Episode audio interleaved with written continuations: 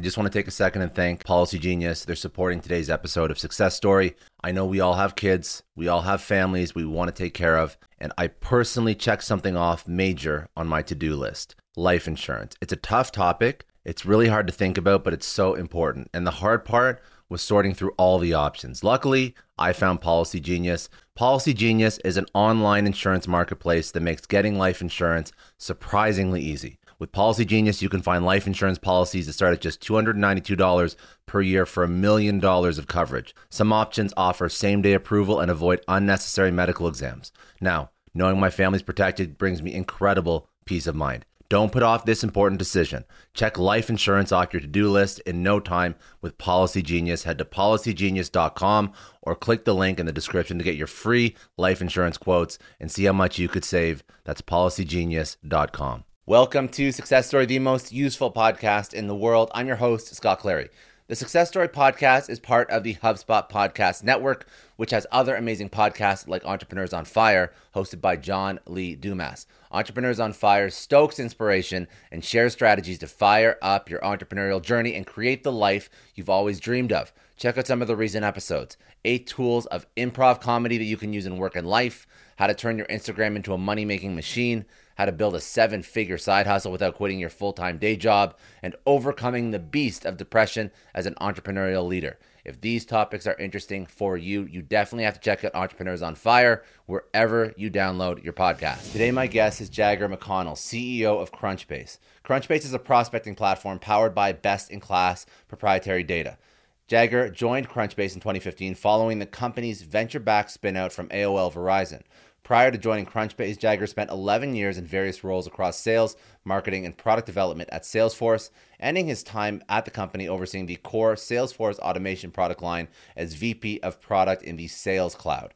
We spoke about Jager's career and lessons learned from early stage startups he worked at, Crunchbase's business model, including its marketplace data and machine learning capabilities, fundraising, growing at all costs, data, and the severe lack of investment in underrepresented classes.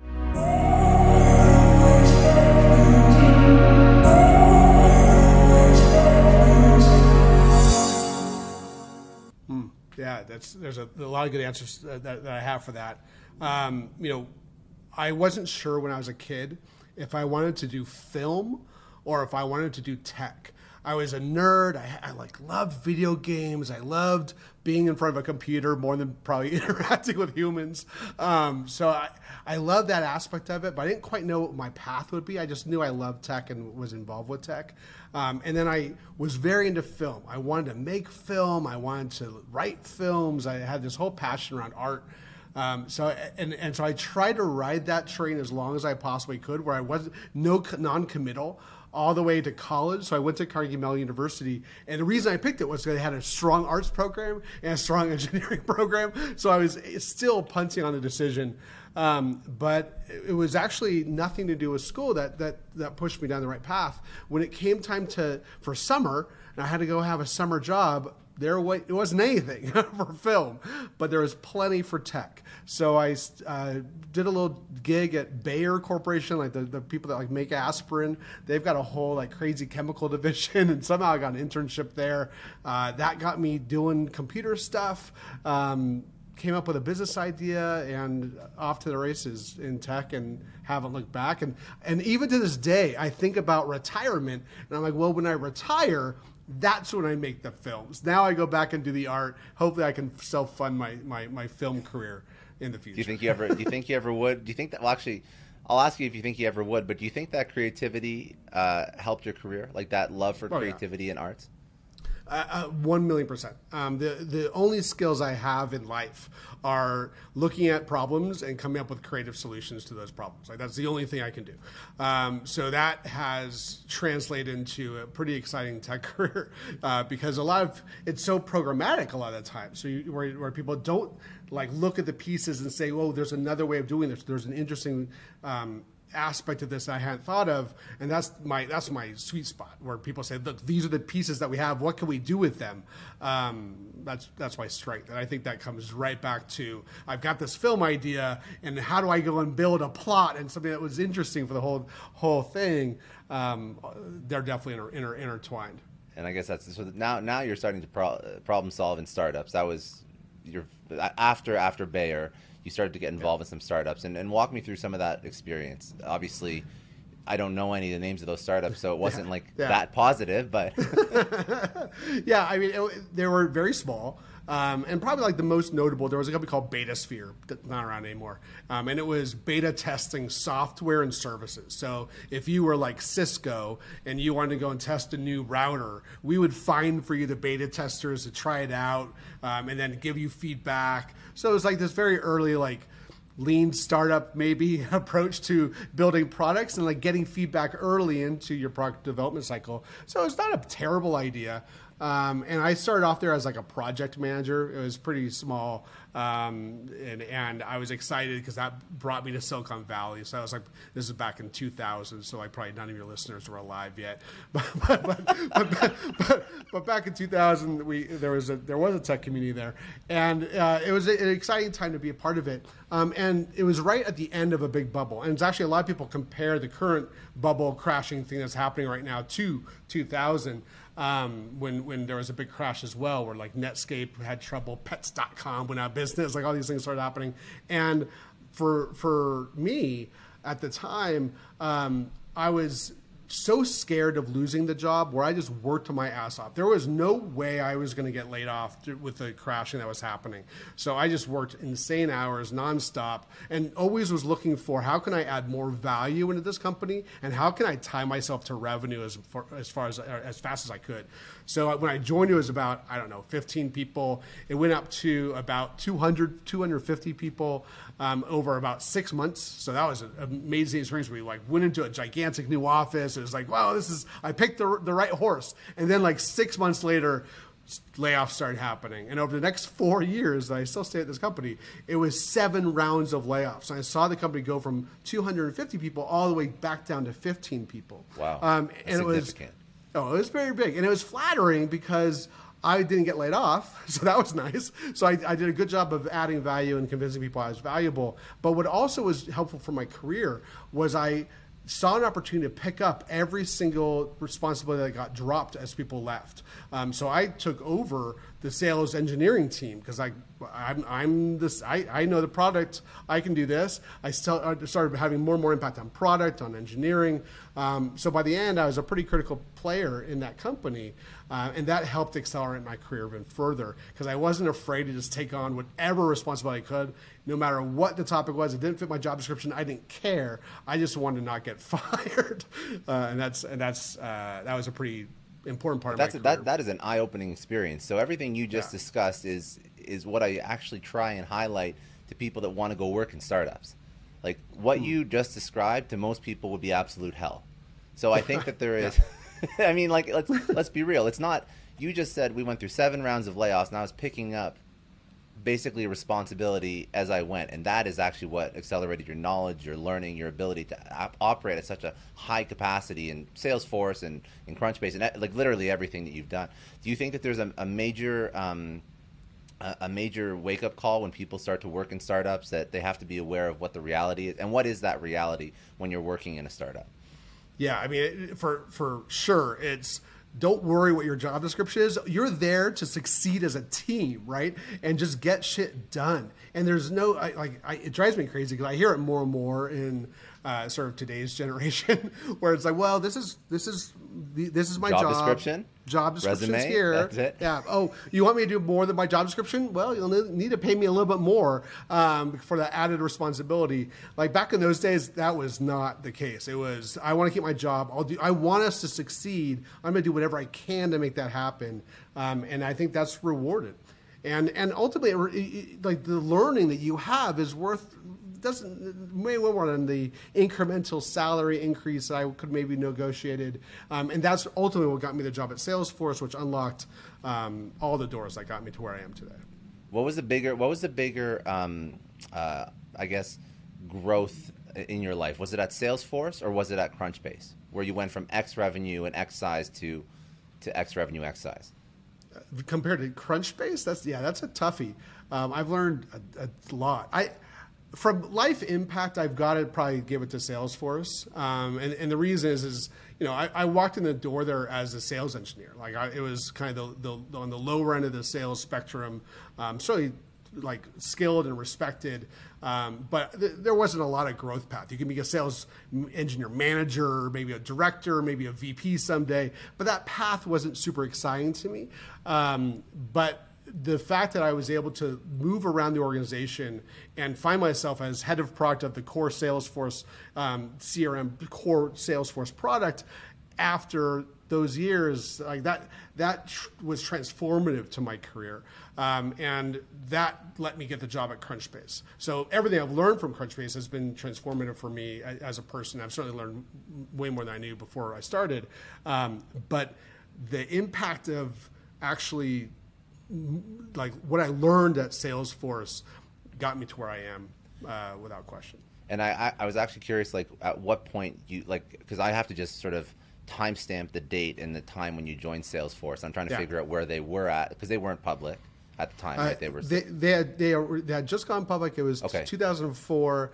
Um, I joined. It was like 80ish million in revenue, which is so crazy to think how small that was, and that they were going public at this size. Like it was. It was really early. Um, I actually didn't even know. think about that. That is small for public. Yeah, That's it was really, really small. It was really yeah. small, and it, and it was just. I mean, we were 400ish people. Like it was. It was a small company back then, um, but the phone. I mean, but but you knew it was a rocket ship from day one, even though like SaaS and software in the cloud was not certain. You know, like there's a lot of um, like uh, even when I first started, like my first week at boot camp. Uh, so learning all the intricate details uh, details of Salesforce, um, it went down, and it was down for like days. I was like, "Oh, I have made a horrible mistake. I should have gone to work at Oracle or something. This was not a good idea." Um, so so like it was that and it was that risky back then um, and and it was a, it was a, a very uncertain model um, but the the growth trajectory like like as a sales engineer I, I had demos from 6 a.m. to 6 p.m. every single day. The phone was ringing up the hook. There was just a backlog of demand of this thing, and people curious about what it was and if it would work for them. Uh, and that was that was a fun time to be there, and that's why like going public was obviously the right thing in hindsight. But uh, it, it was it was I've never I've never been a part of a company growing that insanely fast. So then, okay, so then the follow up question is: you you you encountered what it was like with the the Salesforce the Salesforce uh, growth trajectory. You encountered what that feeling was like. That experience was like. It was transformative in your life in your career. Um, what are you doing at Crunchbase now to build an organization like that? So that yeah. not just obviously for the, the stakeholders but investors but also the, the people that work for you it's going to be the one that they speak about when they go off and become ceo of the the next incredible company they're going to say this was a point in my career when everything changed for me the growth the learning the education everything yeah i mean crunchbase is an interesting thing it's been around for a long long long time um, and the people think of it as a certain thing, um, and we'll, I'm sure we'll talk maybe more about that later. But they, they think of it as this this this sort of place I go to look up companies. You know, that's that's how, how most people think of it. Um, this gets back to one of my strengths. When the opportunity to spin it out presented itself, for me, it, it was really obvious what this thing could be, and it's not intuitive. Um, the the for me, what I'm leaving Salesforce this CRM system built on top of an empty database, right? Incredible software, no value on day one. There's no value. You've got to put all this data into it, it, it, it to, to, get a value out of it. And the value is all around time savings and, and efficiency at, at, the end of the day. Um, I saw an opportunity there. I was like, well, what if it wasn't built on top of an empty database? What if it was actually built on top of something that had very, very valuable data that you didn't, as an organization, know? Wouldn't that make it 10 times more valuable? Um, so the, when I heard about Crunchbase spinning out, I was like, well, you know, what if we built a prospecting what do, first what do you mean CRM. by that? Sorry, what do you mean yeah, by sure. that? Spinning out, like when, oh, when you oh, say yeah. that, what does that mean? So it was part of so so before my days, like like it was a project at TechCrunch, and it was a this project where they would just track which companies are writing stories about, and then people could the, even internally they would figure out which writers were writing stories about which companies, so there wasn't a lot of duplication.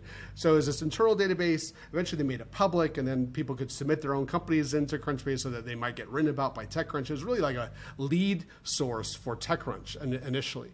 Um, no revenue, not a lot of users, not a lot of companies, like only like 10,000 or so companies.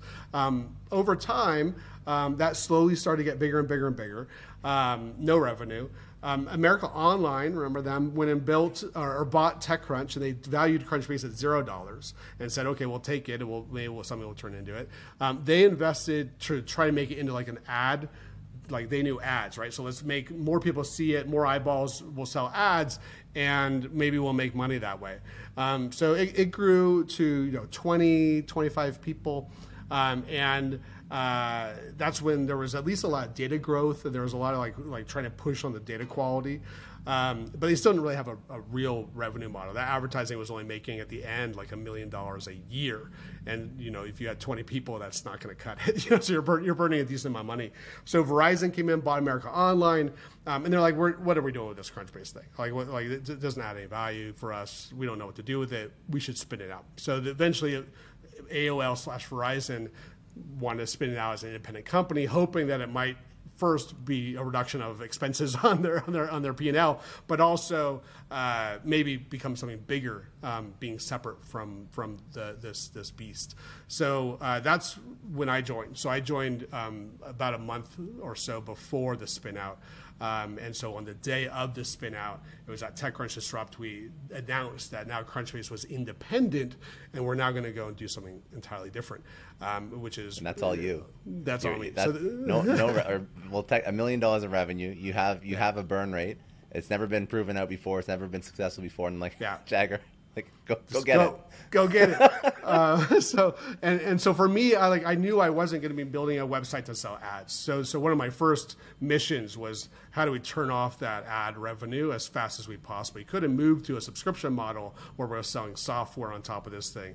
Um, and that's so that's what I meant by spin out, and it's to build this this kind of re- my hope is this revolutionary um, CRM system that's this prospering for us. So a CRM system that brings revenue to you rather than you importing in what you're tracking and, and working with it. So that's what we're what we've been building. That's what we're where we continue to build, um, and that's getting back to your original question. It's that vision that gets people excited internally at Crunchbase. Where if you know if I was just like, hey, you know, we're to build the biggest database of companies in the world, and it's this but bigger. You know, like it's it's just not it's just not that exciting. But if you say, look, we're going to do something that no one else can do because no one else has what we have, and we're going to play to that strength, build software that hopefully has a ton, ton of value, and leverage this channel that we have of 80 now million people using Crunchbase to go and sell them this tool that should make their lives better and easier and make the world a better place. But um, that vision gets people fired up to work at Crunchbase. So then, okay, so then how did you? Okay, so let's talk about the strategy you used to actually build that model out. So day one, what? So you're like, okay, so we have access to all this data. Yeah. People yeah. want access to this data. We're going to sell them a subscription to access this data. That makes sense. Um, you're building. Are you building a marketplace, or do you have so much data already that you actually don't have to worry about the the data side of it? You have to get because I know there's a whole bunch of components, right? Like you, yeah. as a user looking for data, I subscribe. There's a monthly recurring, but also I'm assuming at the beginning, you probably didn't have every company properly filling all the information about them, so the data wasn't 100% complete. And I know, like now, it's probably advanced. It's probably some sort of black box machine learning AI algorithm that figures yeah. it all out. But that yeah. wasn't day one. So how did you first start building it out? Yeah, so it's, it's a great question. So when we when we first spun out, um, the data was not that great. It was almost entirely user generated data, which now today it's less than 10%. So, so it was, we over time made a big shift, but we didn't have time to fix the data. We only had about a year of runway when we spun out.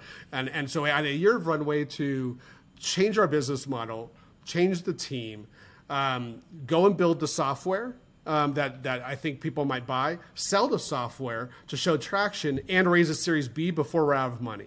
So, so it was it was a pretty stressful year that first year, as you might imagine, um, and and it was it was hard because uh, it, you know the, there was there was only so much we could do with the skills that we had and the bandwidth that we had. So the first step was um, let's build the thing that just to see if anyone who has had this free tool would be willing to pay money for something else. So we built essentially a prospecting search tool. It basically lets you do very complex advanced searches of, of the data, which didn't exist before. It was more of a lookup tool. I hear it before it was I know a company, I'm gonna look it up. Now it's um, I, I, I, have a certain type of company in mind, which companies match that description. And then if there's new companies that match that description, let me know. Like now there's monitoring.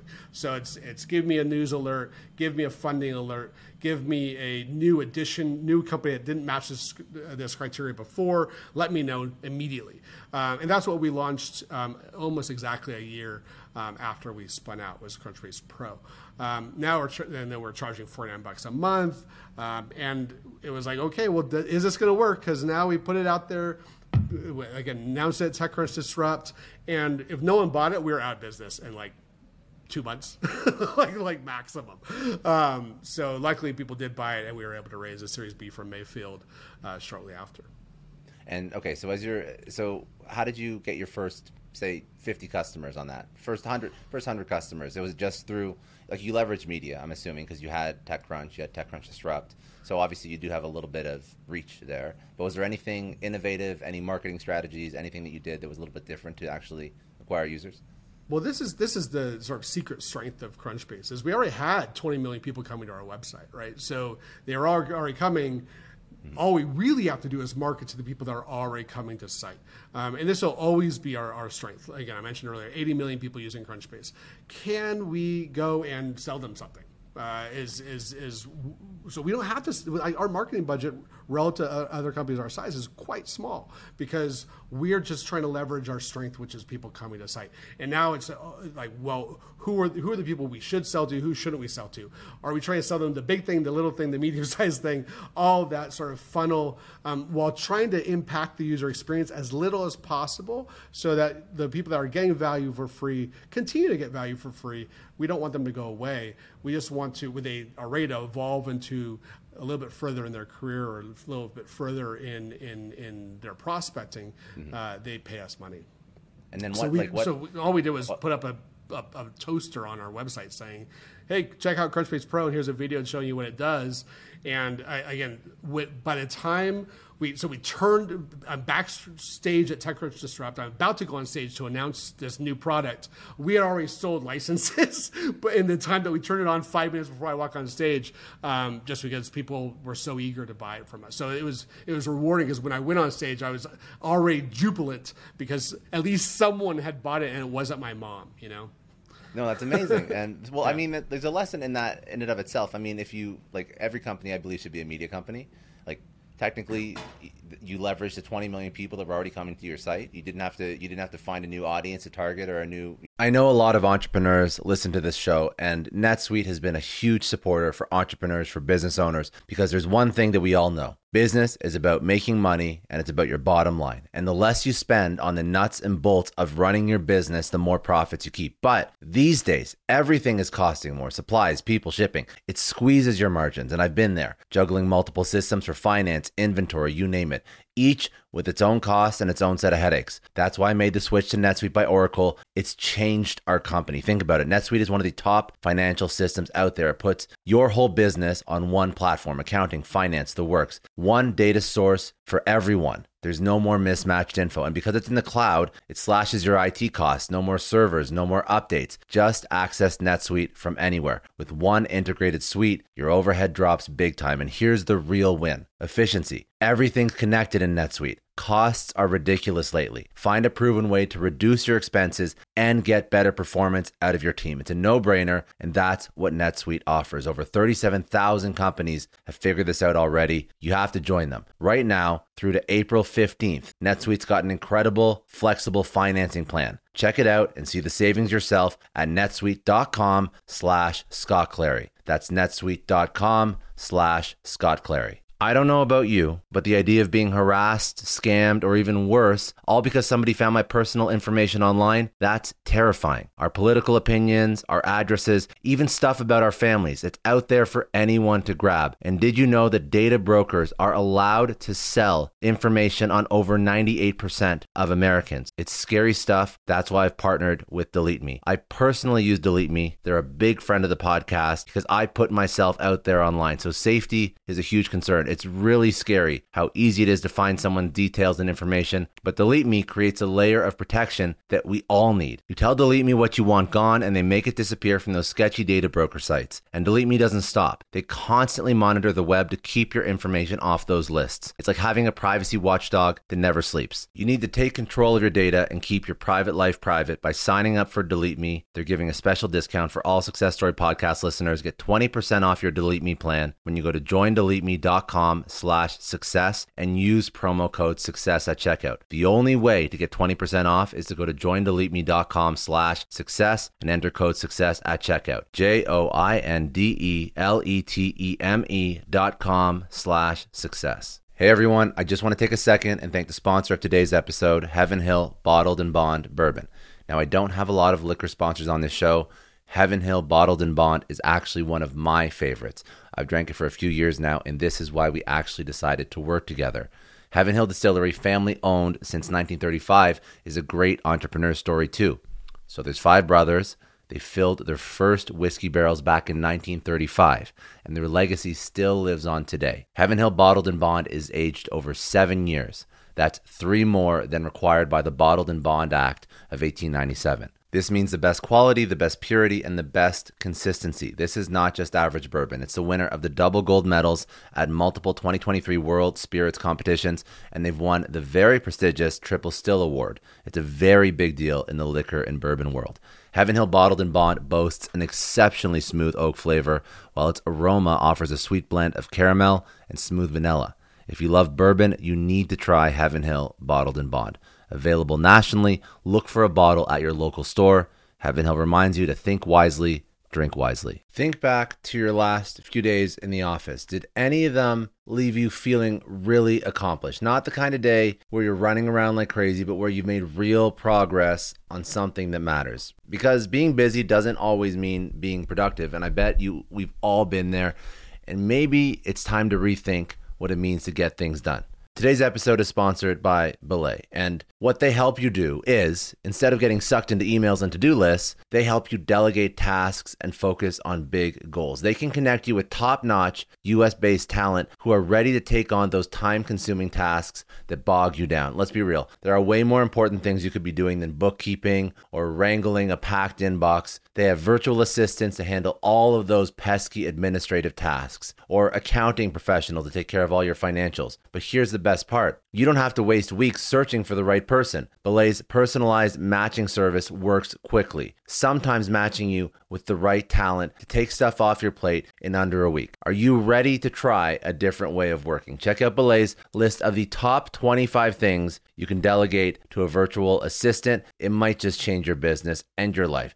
Text success, that's S U C C E S S, to 55123 to get the list and to start transforming your to do list with Belay. Thank you so much, Indeed, for sponsoring Success Story. For all business leaders out there, Indeed is a lifesaver. See, we're always driven by the search for better, but when it comes to hiring, the best way to search for a candidate isn't to search at all. Don't search, match with Indeed. If you need to hire, you need Indeed. Indeed is your matching and hiring platform with over 350 million global monthly visitors, according to Indeed data, and a matching engine that helps you find quality candidates fast. You're going to ditch the busy work and you're going to use Indeed for scheduling, screening, messaging so you can connect with candidates faster. And Indeed doesn't just help you hire faster, 93% of employers agree Indeed delivers the highest quality matches compared to other job sites, according to a recent Indeed survey. Leveraging over 140 million qualifications and preferences every day, Indeed's matching engine is constantly learning from your preferences. So the more you use Indeed, the better it gets. Join more than 3.5 million businesses worldwide that use Indeed to hire great talent fast. And listeners of this show will get a $75 sponsored job credit to get your jobs more visibility at indeed.com slash Clary. Just go to indeed.com slash Clary right now and support our show by saying you heard about Indeed on this podcast. Indeed.com slash Clary. Terms and conditions apply. If you need to hire, you need Indeed. You know, a new user base to target, which is very important. So, I mean, that's that is a lesson for startups. Obviously, if yeah. they don't have 20 million people hitting their site every day, they got to figure some way to monetize. But ultimately, if you become a media company, if you build masses, you can find a way to sell into that audience too, which is something that you you, you did day one. But the other thing that you probably wanted to optimize is the data. So I'm curious, when you first launched that product, was the data valuable enough for people to pay mm. for? Did you find out which data people would actually fork up some cash for and, and what was not acceptable? Yeah, it was it was a, a, a, scary learning for me because when it's a lookup tool, you, you, look up a company. If you've heard of it, the data is probably pretty good because it's probably a pretty well known company. But when you have a discovery tool and now people are prospecting for companies just based on a set of criteria, it shows all of the bad data. Um, so, for instance, you could say, "Show me all the companies made before 1900." And it's like, okay. and then you see like we have companies from like negative 32 BC. It's like, what is that? I don't even know what a negative year is. Um, and obviously it's not right. So we had a huge cleanup project where we like just had to do all of the stuff that we thought people might do to sort of figure out what data might be exposed as horrible. Um, and that, and for me, that flipped a switch on we have to invest more on our data once we get funding to go and change how we get data. So it can't be user generated because you get squirrely things from people doing weird stuff, um, like giving themselves a hundred billion dollar funding round. It's like okay, we need to go and put some some some controls on this, um, which is now what we've done. So you asked a question earlier about marketplaces.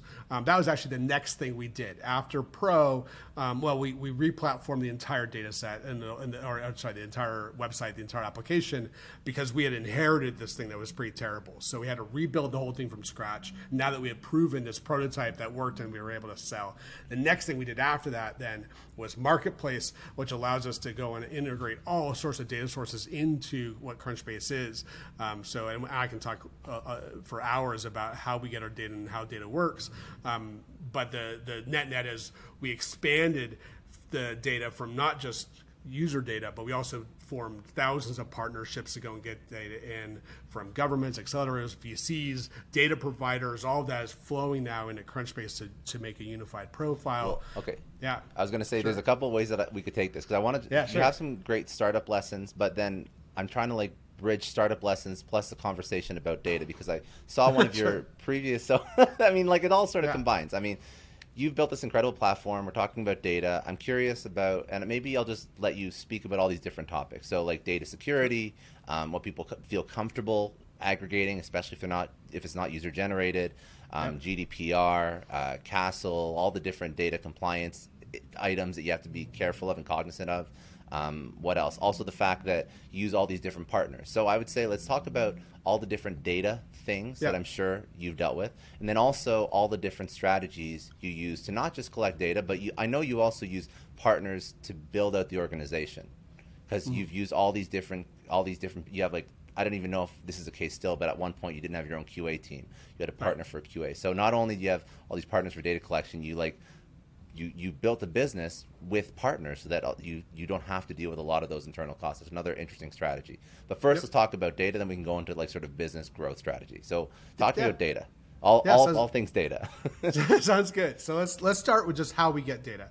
Um, so today we still have a great million user plus community of people who just put in data into Crunchbase. Why? Because they want to be well represented on our platform. If your company is wrong on Crunchbase, investors are going to miss you. They're not going to pay attention to you. Job seekers are going to think that you're dead in the water or you're not growing or not as big as they thought you'd be. All those things require you to update your Crunchbase profile because our brand matters in the ecosystem. Um, just like you keep your LinkedIn profile up to date, it doesn't matter which other profiles are out there about you. LinkedIn you keep up to date because that's the one that matters for you as a person. Crunchbase is the, the parallel for a company profile. So that's one aspect. Then we've got, um, as I mentioned, about 4,000 partnerships with governments, accelerators, VCs all over the world who give us that data. Why? Because these companies, these governments, uh, these VCs want to be well represented on our platform. Again, they want to look like tech hubs. They want to be look look like they matter that, that they matter and that are active. So they give us data directly. Um, we have um, about 60 data providers that go and stream data into Crunchbase. Um, that's massive amounts of data. Like you think about like G2 Crowd, like they've got all this data on products. Those are tied to companies. So we're able to go and absorb that into Crunchbase. So you have sort of this one-stop shop that has all these different data um, facets coming together, and there's no way we as a company could go and get like as our core competency to go and like f- generate all that data. There's entire companies that do that. Let's just absorb that data into Crunchbase, and they're again willing to do it for us because of our brand, and they want to be well represented. Some some of our partners you've never even heard of, like a lot of people haven't heard of Bombora. They give us intent data. That data comes flows into Crunchbase, so you can merge it with uh, other data sets. Um, so that is a, a, another aspect of, of what we are. So no one in the world has ever combined all these data sets into one unified profile before, um, and now you're able to do prospecting against all these different flavors of data all at the same time, and that's very, very powerful. So that's three. The fourth way is uh, our machine learning, our, our AI systems. Um, so that is a combination of crawling legal sources of data for us to go and get data from. Um, but but and that and that's a sort of table stakes. But some of the secret sauce is we also generate a lot of our own data based on what we see from all these other data sets. Um, so and even from our own usage, right? So if everyone's flowing to a company profile page to go and check it out, that's probably an important page right now for whatever reason. Um, that helps drive our trend scores and our growth scores and our um, sort of recommendation engines. All these things are looking at which which data has impacted funding rounds? Are there more news stories? Are there people tweeting about this company a lot right now? All those things drive into does this company matter or not, um, and that helps figure out which companies we should prioritize. So that's the fourth way. And then the fifth way is we have a team of about 20-ish people um, who work for Crunchbase, and they manage a team of about 250 people overseas that go and do manual cleanup of data. Um, th- those automation, the AI systems flag things that it can't figure out. Is this is this uh, spam? Is this bad? Is this good? It kicks it over to the humans to go and add a human brain on top of it to go and and and and, and clarify. So you know we spend like 20 million dollars a year just making the data as good as it can possibly be, and of course expand it. Um, all of that as a combination of those five things. And what's beautiful about that is no competitor out there can do what we do. Um, like I, I, don't care who it is. There's no one who has all five of those things um, and can get themselves to a place where they can compete. Um, a lot of people are like, oh, I'll just crawl and I'll beat Crunchbase. Yeah, good luck. You're just, actually no I want so I, I asked like a I did a horrible thing. I asked like a, a, compounded question. So there was like ten other things that I asked, but I don't yeah. want to let you go on because I actually want to just pause you here and just yeah, double sure. down on one thing you mentioned, um, and then we can keep going. So the one thing that I realized is that you became you became you've mentioned this a few times the source that people want to represent themselves on. Yeah.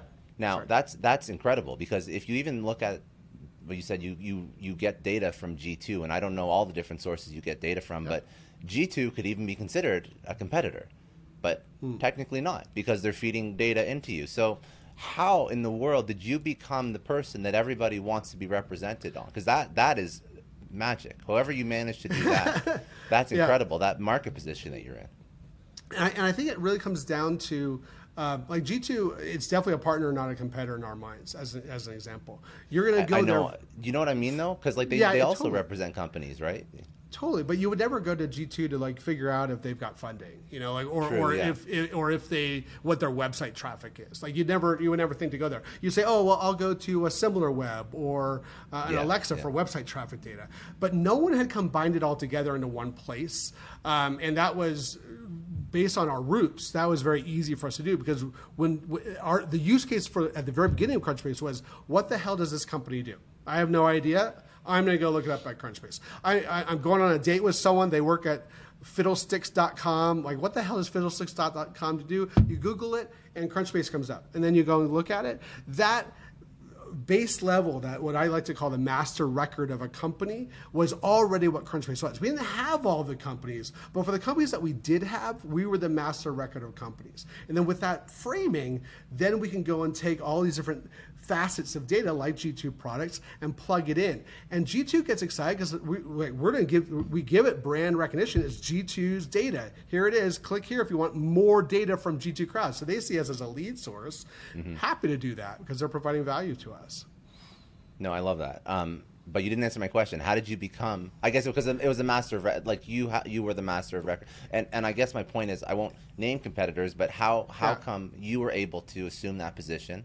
yep. versus all the other competitors that are out there. And I don't even know who you actually consider a competitor, and I don't know who you partner with. So I don't want to miss. yeah, don't want to misspeak. You're, you're, good. Uh, yeah, you're good. Uh, it's the a few things. One is we've been around for a really long time.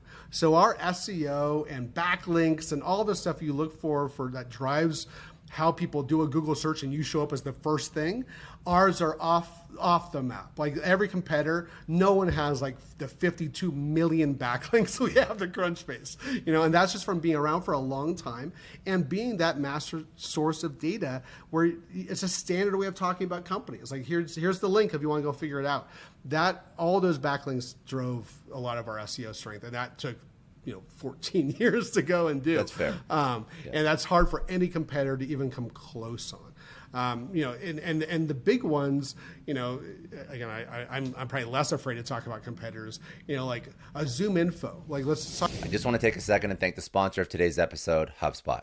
So I was thinking about the shortest day of the year earlier. While technically we have the same amount of time as every other day, the lack of daylight makes it feel so much shorter, which is kind of the same feeling as working with disconnected tools.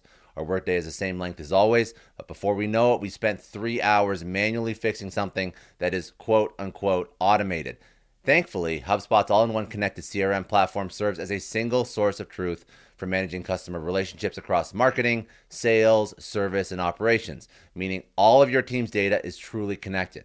With multiple hubs, over a thousand integrations, and an easy to use interface, HubSpot helps you spend less time managing your software and more time connecting with your customer. Plus, with a quick and easy onboarding process, your teams can get started quicker than even the shortest day of the year.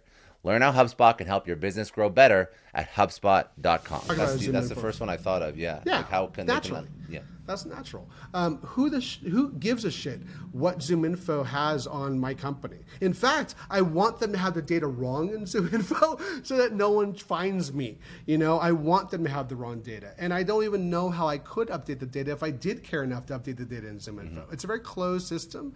Um, and that means that the data is not very good.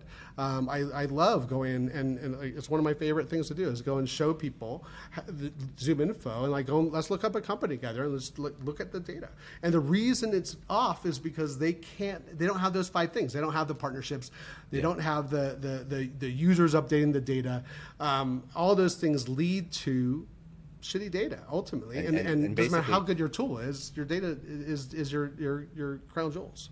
And, and okay, so that's a great point. It's almost like because you've opened it up to the users. That's one. I mean, you do have the five pieces, but opening up to the users and having that user input, and almost, it's not, it's not a social community, but it's it's it's like pressing up against like a social environment for B two B and company data, right? Like that's people right. are representing themselves in a way that I'm updating myself. I want to put stuff out into the world. I want to show up in a certain light on Crunchbase. So. It, it is a little bit of a social community, not to the same extent, but yeah. you are including the user as part of that experience. It's a two, it's a two side marketplace, right? We've got entrepreneurs and investors trying to find each other. We've got prospects and salespeople. We've got BD people in partnership, like pending yeah. partnerships. Um, all those like all those people are coming to Crunchbase to find one another, um, and we have ideas even how to uh, streamline that and help people connect further. So, so you're right that there's an opportunity there to go even deeper. Um, and just no one, no one does that on any other platform, and that's secret sauce. That's why LinkedIn won, right? That's why LinkedIn yeah. won around resumes. Uh, we see an opportunity for over Indeed, over ZipRecruiter, right. over everything else. Yeah. Right. Um, and then that, uh, the other piece that I was curious about, just because you deal with it at scale, is the headaches with all the, the data compliance. So, yep. what does that mean for you as an organization? How do you make sure that you stay protected against all the all the stuff that could hurt you, GDPR, yeah. all that stuff?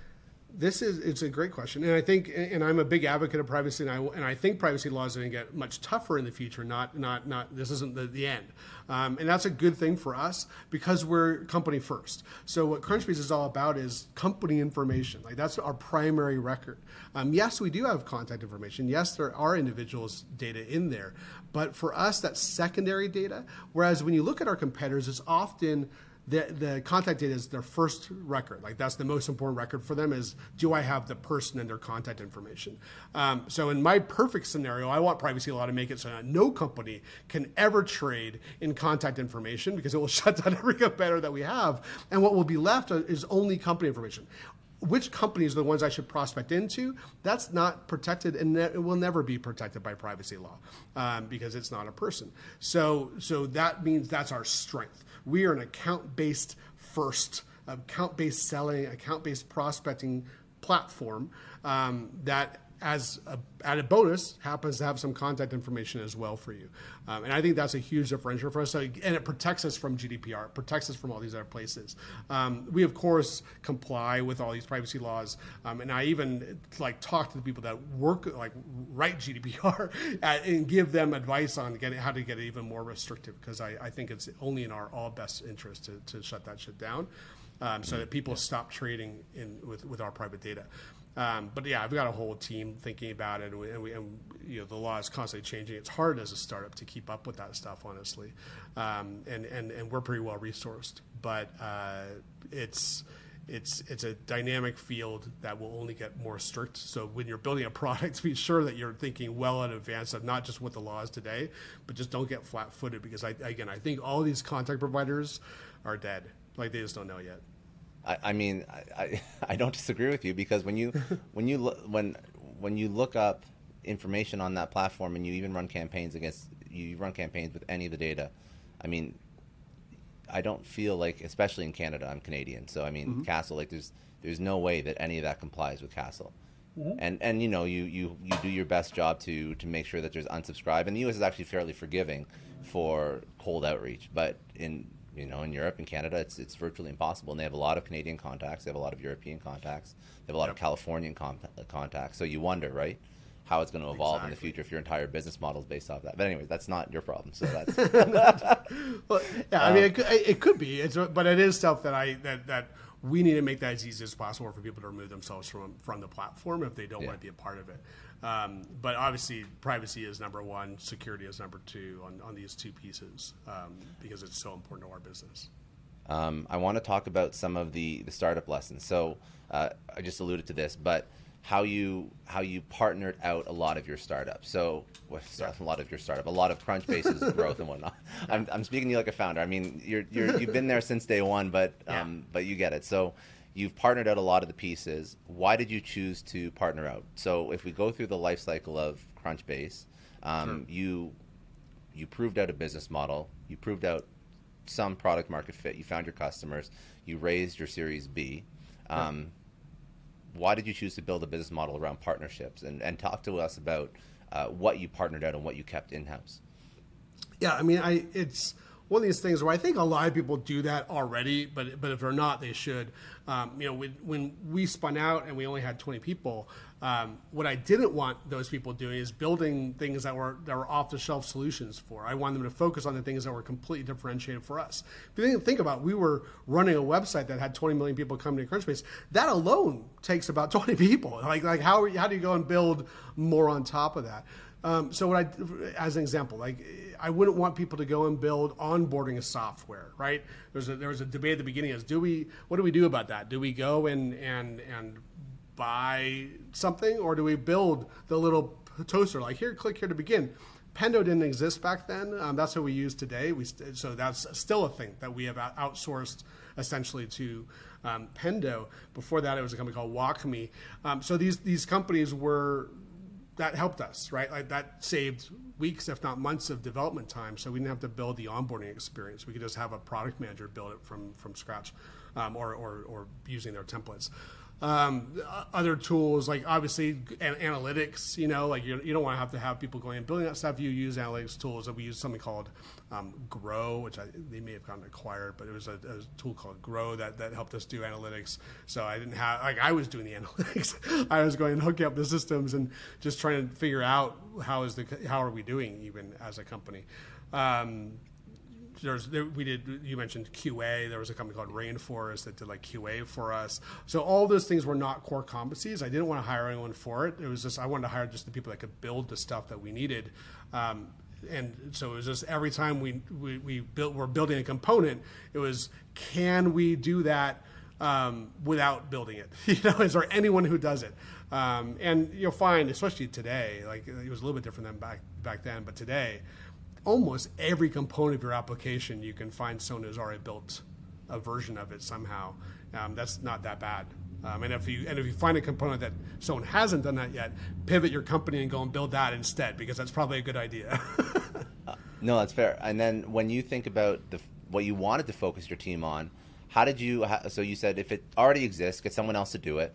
But for what people should actually focus on because then I saw another piece you did about you know basically pressure testing your new products and your new widgets and your new and the new things you try and build out and you mentioned something in one of these past interviews it was like don't go to your peers don't go to don't go to you know your closest closest group of friends and see if this is a good idea you right. have to go to the people the true stakeholders the true customers are going to use it and validate whether or not that piece of your company or that new product is going to be useful. But how do you f- choose what to focus on? How do you choose what the next project is so that you can hyper focus on the core competencies or maybe it's pillars that you have in Crunchbase that you always want to focus on? What does that look like?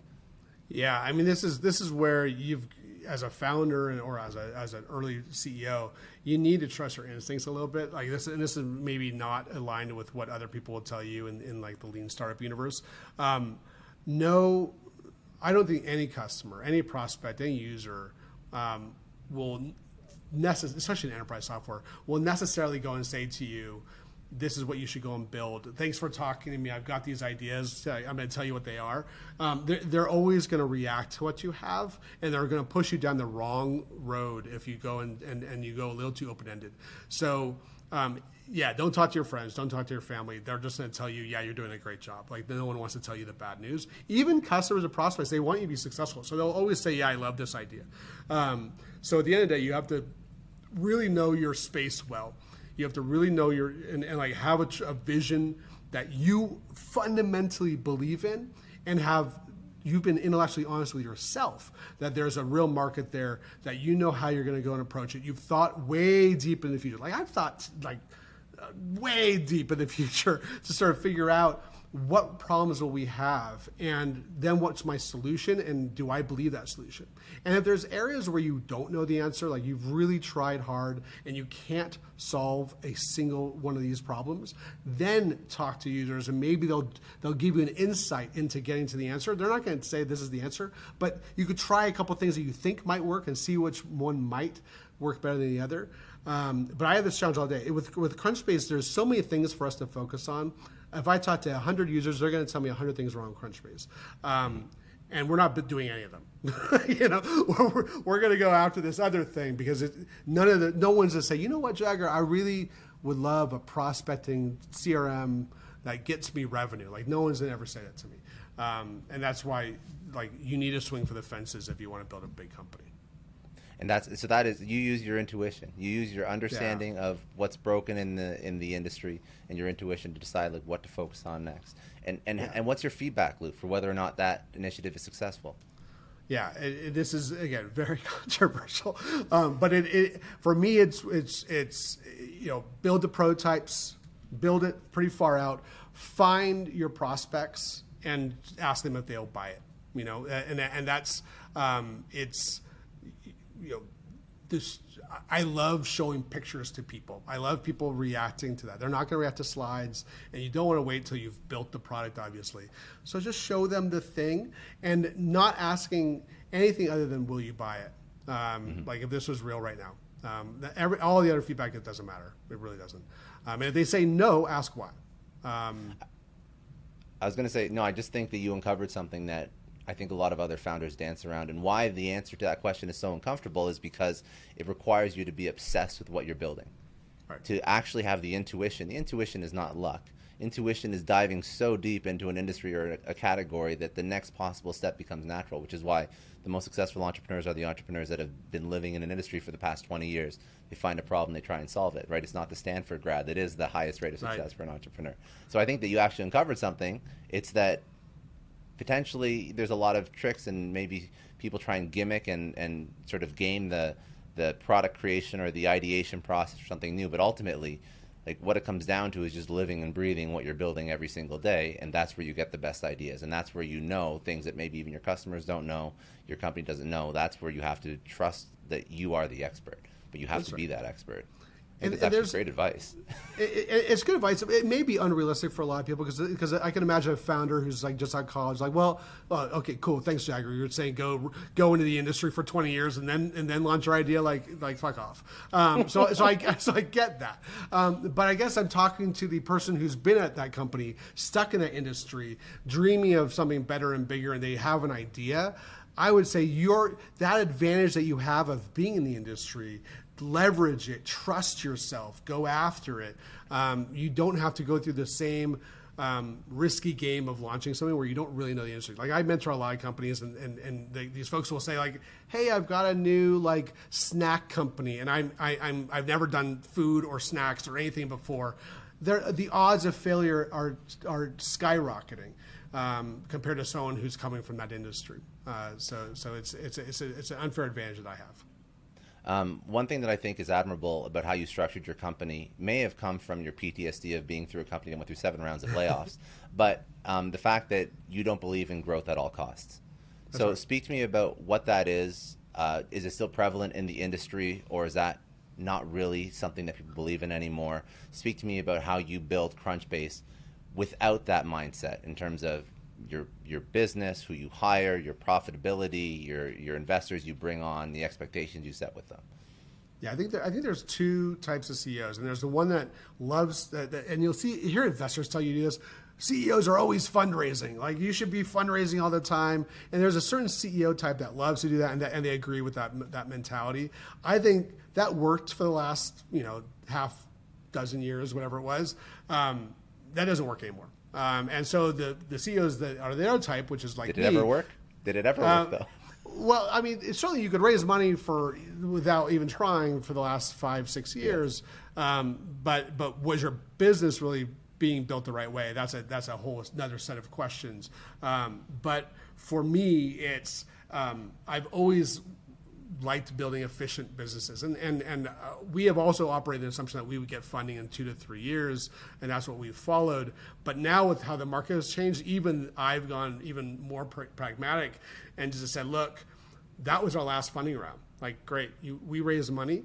We are never raising money again. Um, and how do we run the business now? And I think everyone, even at the seed level, of like, hey, I just raised a friends and family, or a seed round, or a Series A all everyone should be saying, how long can we make this last? And if you um, can make it last forever, obviously that's a, that's the winning move.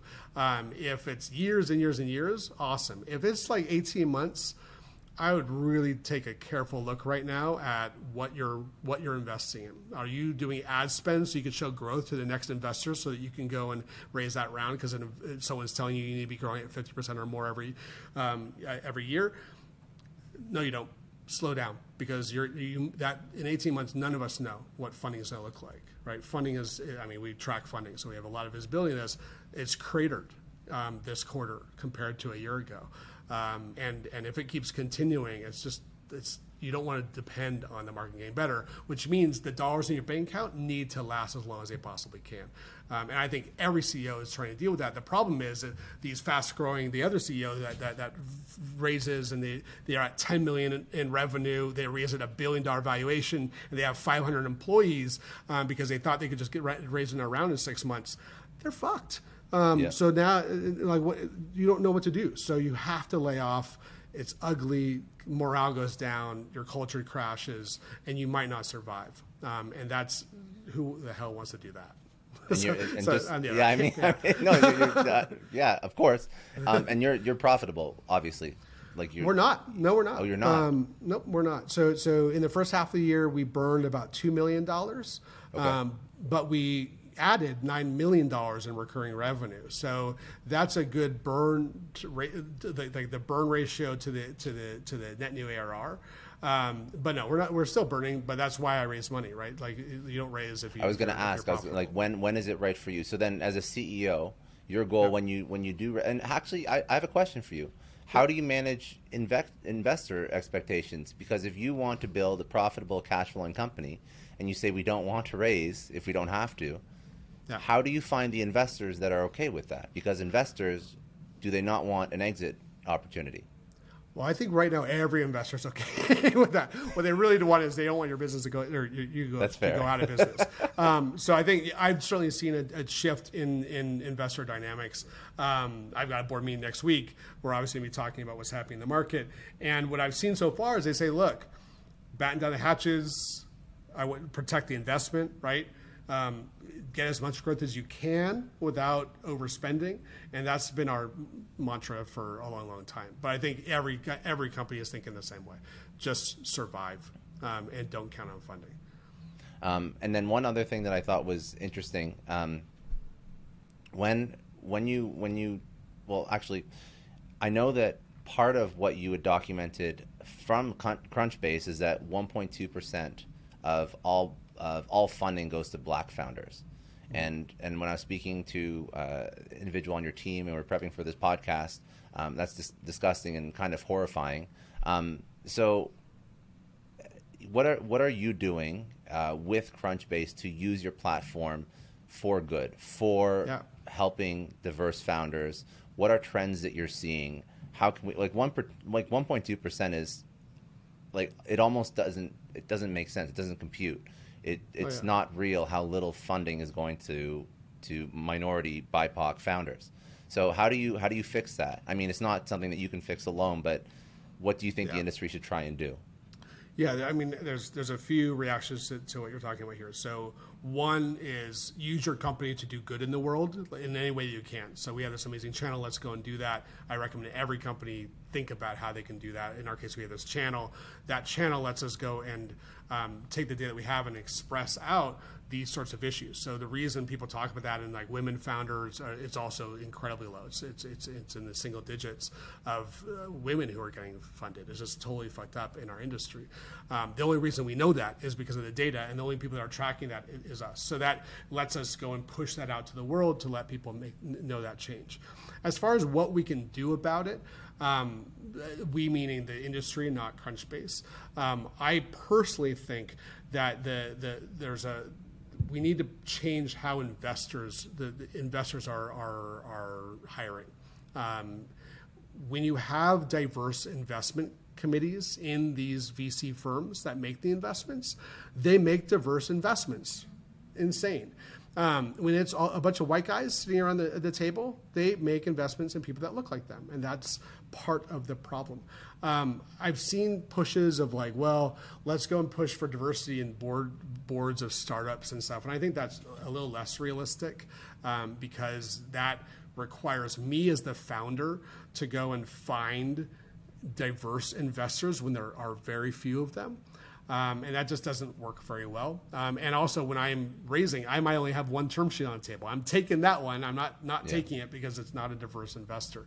Um, so you need to change the investor makeup um, at these firms, which and, and so in a per, in a maybe overly restrictive, but maybe a perfect world, um, the investor firms would be held to a standard where they have to publish their diversity um, scores um, and then even have expectations of changing them to, to match um, something that, that, represents the world that we live in. is this, um, is this 1.2 percent like post post you know George Floyd? Oh yeah. BLM. This is in 2022. Oh, yeah. This is still 1.2 percent. So has yeah, the needle it, not moved at all? Oh, it, it, sure has moved in the wrong direction. It's gone down. So, so in in in a so post George Floyd for a moment, for just a moment, it went up a little bit, and and everyone was optimistic that maybe we, we were on the right trend. But as soon as the market turned, and went down. So did the investment dollars into um, these underrepresented classes, both both gender and race, um, and that's fucked up. Um, it really is. And and the reason, unfortunately, is that the white males who are making the investment decisions tend to think it's a less risky proposition to invest in someone that looks like them. Um, and, and my, sudden, my hypothesis. And then that all of a sudden, when there's no more, when it's not in the news cycles anymore, and they don't feel right. pressure, and people aren't blowing them up on Twitter, then all of a sudden they, all, they, they don't put the emphasis, they don't put the focus on it anymore. That's it's right. just it's not top of mind. That's unfortunate. That's really actually that's really surprising and that's why it, I, I, think it has to happen at the. Uh, it, there has to be a policy. There has to be something that's instituted because I don't think it's going to happen naturally. Like this is some. well, that, if you look at this, it's showing that it's not happening naturally. Correct. That's right. If, if people felt pressure and and like they were everybody was given as much opportunity as could ever be afforded to be able to do this properly and be better right? Everybody was given that opportunity. Like even even if you even if you felt uncomfortable like the whole world was helping you be supportive underrepresented founders and underrepresented business owners. So now That's you right. take that and you can run with it and you and now you know what to do. Now you know how to maybe uh, find other types of founders that you never invested in before. Maybe you know how to um, allocate a certain percentage of your dollars because you've already done it and, and you feel comfortable with that and you've put that into your investment thesis to, you know, so now, now, you're, now you're all set up. But then right. obviously you just revert to exactly the way you were before. That's no good. So exactly right, and and and so as a startup founder, if, if you're an entrepreneur listening to this, um, like what you can do is mentor. Um, it's free to do, you know, and you can go and help out underrepresented classes and and, and help them with their startup idea. Um, so I try to do that. Um, I've got a number of different area, avenues and lead sources for me to go and help folks. I'm helping, you know, half dozen right now. Um, help their startup, help make connections for them, help them know who they should talk to, give them feedback on our pitch deck, give them ideas on how, how they could scale. All that stuff is stuff that anyone can do if you've got a skill set that, that's applicable. And that actually can go and increase the likelihood of success for, for, for these underrepresented classes. Um, and anyone um, no, amazing. Okay. Um, I want to, I want to just uh, pick your brain about the, the future of Crunchbase. Obviously, yeah. you have a, a, million ideas coming in every single every single day about where you should take it. Um, where do you want to take it? What do you What do you think is in store? I'm sure you have, like you mentioned, you look uh, ten years into the future when you're working on a company. So, what's next? I mean, you have you have this incredible product. You are the de facto, like you mentioned before. Um, yeah. Where do you take this next? And, so, I, and I want to I want to bring out a lesson for somebody else that builds a marketplace in another category or another industry, and they look at the evolution of that marketplace and how to monetize and how to grow it, and then ideas for where you can take it. Yeah, I, I, mean, again, the big thing that we're that we will be working on for the next many years is true CRM. Like, no one thinks of Crunchbase as a CRM system. Like, it's just that is disconnected from reality. We don't have half the things you need for a CRM system. So those are the things that we're going to build, and those are the things that are going to come out. That is the future from a product standpoint of what we're doing. Uh, taking one step back, um, something I really think we are able to do is prove to the world that you cannot build enterprise software without data. You can the, the days of building pr- productivity stuff on top of an empty database just doesn't work anymore. Um, and that future of like what AI and what machine learning is going to be helping do, all all of that needs is data. Um, you know, and so can um, can an expense reporting tool go and do um, like like things automatically based on data that it knows about what's happening in the market. Like for instance, like hey, I'm paying a certain amount for a vendor's software. What if your software comes back and says, hey, you know what? You're actually paying. You're in the top 10% quartile of what people pay for that particular piece of software. You're getting screwed. Maybe go back to the vendor and save yourself some money. Like how could it do that? Well, it has all this data, right? And that's and that would be the best expense reporting tool there is. You could do that with any single ex- enterprise software out there. If you add a layer of data, it becomes infinitely more powerful than the empty database that you get when you get most expense reporting tools or whatever happen, happens to or, be. Or CRMs or anything really. I mean everything. Uh, I, Every so I, I would even ask. Um, and you don't want to again you don't want to set your competition up to succeed but i would ask like right outside of outside of spending 14 years plus aggregating data, is there a way for another company that was uh, a, a, front end system first with no data in the back end? Is there a way for a company to do that? Yeah, of course. I, I if I let's say let's say I had an expense reporting company, I'm like, thanks, Jager. I wish I knew that when I started. Um, yeah. Like, what do I what do I do? Um, the, the great thing about the world today is that there are many, many, many data companies that aren't software companies. Very few have figured out that they should be a software company, and, may, and, and there's very few software companies that realize they should be a data company.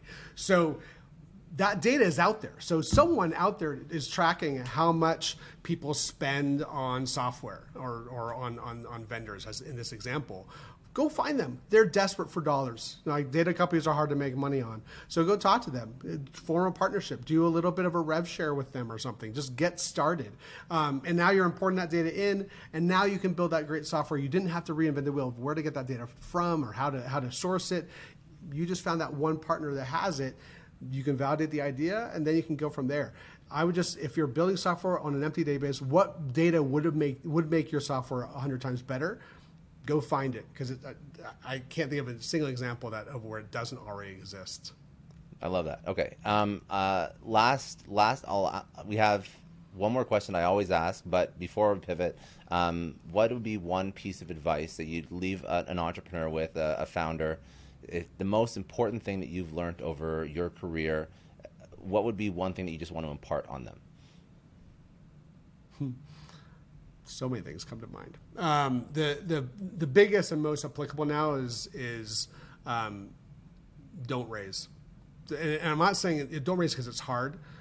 It's it's just it isn't worth it. Um, the, and, and, and you'll build a better business if you stay scrappy longer. There's exceptions to this rule. If like there's real competition that's going to kick your ass if you don't go fast enough, okay.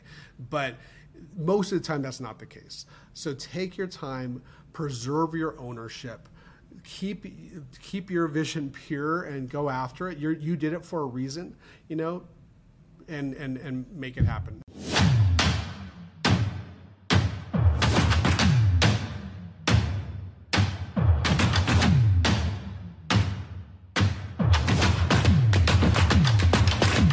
I know a lot of entrepreneurs listen to this show, and NetSuite has been a huge supporter for entrepreneurs, for business owners, because there's one thing that we all know Business is about making money and it's about your bottom line. And the less you spend on the nuts and bolts of running your business, the more profits you keep. But these days, everything is costing more supplies, people, shipping. It squeezes your margins. And I've been there, juggling multiple systems for finance, inventory, you name it, each with its own costs and its own set of headaches. That's why I made the switch to NetSuite by Oracle. It's changed our company. Think about it. NetSuite is one of the top financial systems out there. It puts your whole business on one platform accounting, finance, the works one data source for everyone. There's no more mismatched info. And because it's in the cloud, it slashes your IT costs. No more servers, no more updates. Just access NetSuite from anywhere. With one integrated suite, your overhead drops big time. And here's the real win efficiency. Everything's connected in NetSuite. Costs are ridiculous lately. Find a proven way to reduce your expenses and get better performance out of your team. It's a no brainer, and that's what NetSuite offers. Over 37,000 companies have figured this out already. You have to join them. Right now, through to April 15th, NetSuite's got an incredible, flexible financing plan. Check it out and see the savings yourself at netsuite.com slash Scott Clary. That's netsuite.com slash Scott Clary.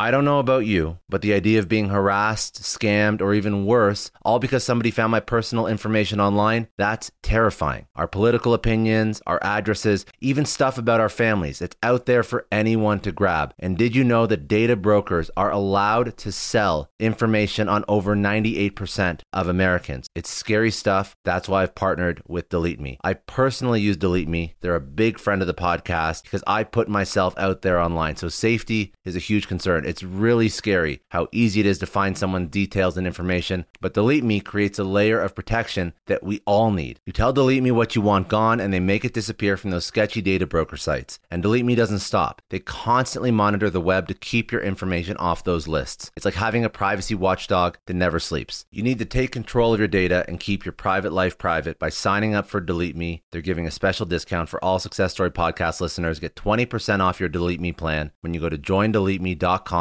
slash success and use promo code success at checkout. The only way to get 20% off is to go to joindeleteme.com slash success and enter code success at checkout. J-O-I-N-D-E-L-E-T-E-M-E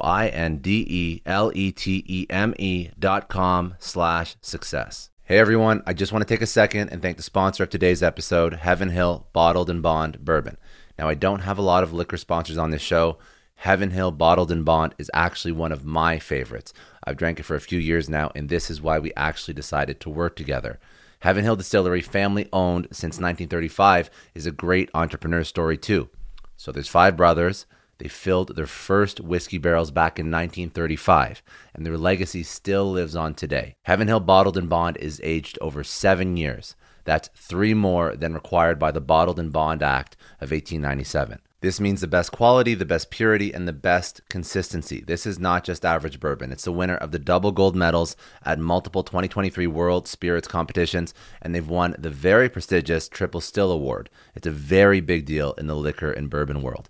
Heaven Hill Bottled in Bond boasts an exceptionally smooth oak flavor, while its aroma offers a sweet blend of caramel and smooth vanilla. If you love bourbon, you need to try Heaven Hill Bottled in Bond. Available nationally, look for a bottle at your local store. Heaven Hill reminds you to think wisely, drink wisely. Think back to your last few days in the office. Did any of them leave you feeling really accomplished? Not the kind of day where you're running around like crazy, but where you've made real progress on something that matters. Because being busy doesn't always mean being productive, and I bet you we've all been there.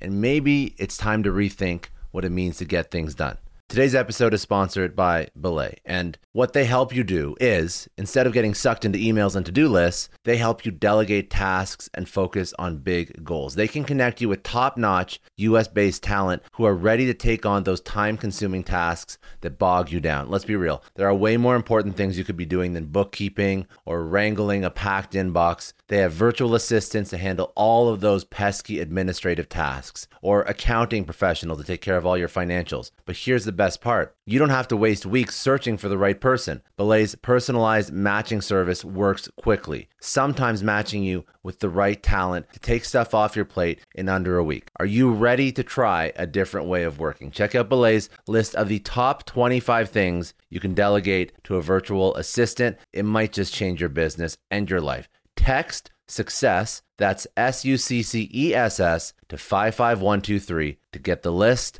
and to start transforming your to do list with Belay. Thank you so much, Indeed, for sponsoring Success Story. For all business leaders out there, Indeed is a lifesaver. See, we're always driven by the search for better, but when it comes to hiring, the best way to search for a candidate isn't to search at all. Don't search, match with Indeed. If you need to hire, you need Indeed. Indeed is your matching and hiring platform with over 350 million global monthly visitors, according to Indeed data, and a matching engine that helps you find quality candidates fast. You're going to ditch the busy work and you're going to use Indeed for scheduling, screening, messaging so you can connect with candidates faster. And Indeed doesn't just help you hire faster, 93% of employers agree Indeed delivers the highest quality matches compared to other job sites, according to a recent Indeed survey. Leveraging over 140 million qualifications and preferences every day, Indeed's matching engine is constantly learning from your preferences. So the more you use Indeed, the better it gets. Join more than 3.5 million businesses worldwide that use Indeed to hire great talent fast. And listeners of this show will get a $75 sponsored job credit to get your jobs more visibility at Indeed.com slash Clary. Just go to Indeed.com slash Clary right now and support our show by saying you heard about Indeed on this podcast. Indeed.com slash Clary. Terms and conditions apply. If you need to hire, you need Indeed.